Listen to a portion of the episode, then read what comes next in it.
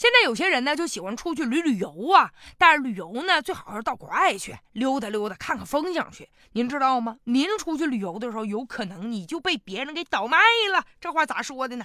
韩国有一家旅游公司，从一家旅行社就接到了一些团体的游客，然后他向中方呢支付每一名游客三百块钱的介绍费，就收这人头费。给中方，这钱相当于从中国旅行社的手里去购买游客，这样的现象并不稀奇。除了韩国游里面有，其他国家出国游、出境游也有类似情况，而且国内的旅游市场也存在倒卖游客的现象。这只是旅游市场乱象的冰山一角啊！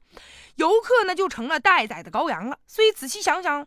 咂摸咂摸不是味儿啊，这不成了孙二娘开黑店了吗？表面上看，现在有些旅游公司资质呢是挺齐全的，实际上已经沦为了事实上的旅游黑店了。他们的行为呢就是黑手段呢。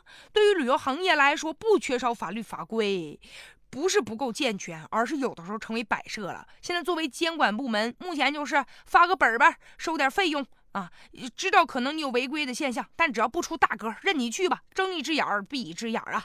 再者就什么呢？仔细想想，对游客来说，你下回再报团之前嘛，那加点小心，你别觉得好像哎呀哪家旅行社便宜，我就上谁家去呀。你比如说有的就上韩国游，就收你九百块钱，这九百块钱，你别说上韩国了，你上北京，你买飞机票来回往返的九百块钱不一定够。何况是带你是出国去旅游呢，又让你住旅店，又包你飞机票，每天大巴呢拉着你到处去溜达玩去。回过头来，到了那个该买东西的地儿，你不买你试试，宰你没商量。所以有的时候，一方面是骗子太高明，另外一方面呢，可能也是我们自己心甘情愿掉到那旅游陷阱里去的。所以现在面对着这样的情况，必须啊要规范旅游市场喽。